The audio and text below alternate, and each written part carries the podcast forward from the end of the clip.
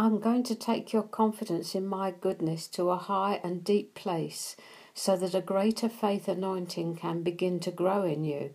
God said to me earlier in uh, 2016. Lovely, I thought. I wonder how that's going to work out.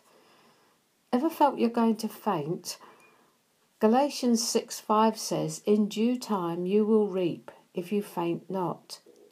Over the past 18 months, God has been doing just that taking my confidence in him to a high place, and I've often felt like fainting, stopping, dropping out. Enough, I can't do this thing.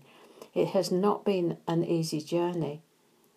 I've been thrust into situations where I had absolutely no idea what to do. None. Useless, helpless, hopeless. Other people's major life problems. I had no words, I had no faith, nothing but Him, all I had. Him. It is at that point, when He was all I had, I found out He was all I needed. He was taking my confidence in His goodness to a high place and a deep place. Increased confidence, I quickly found, didn't come in pill form.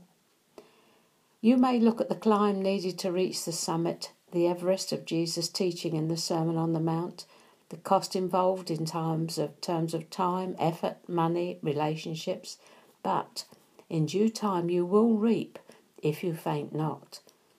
If you drop out of the climb or the race, however you like to see it, you'll not lose your salvation. You're clear on that now. What you will lose is the confidence which takes your faith in all situations and circumstances to a high and a deep place. You know He's with you and you know He's enough.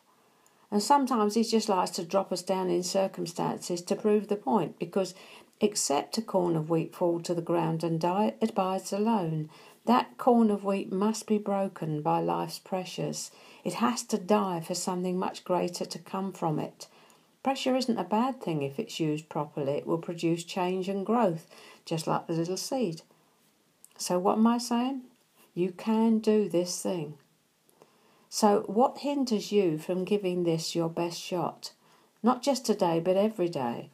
We don't get a second chance at this life. Now we are training for reigning, not when we get there. I can guarantee that you will never regret it if you choose to give him your all. No regrets, like the old song, Rien de rien, no regrets for eternity. Let's go on then, shall we? I guarantee it'll be well worth the climb.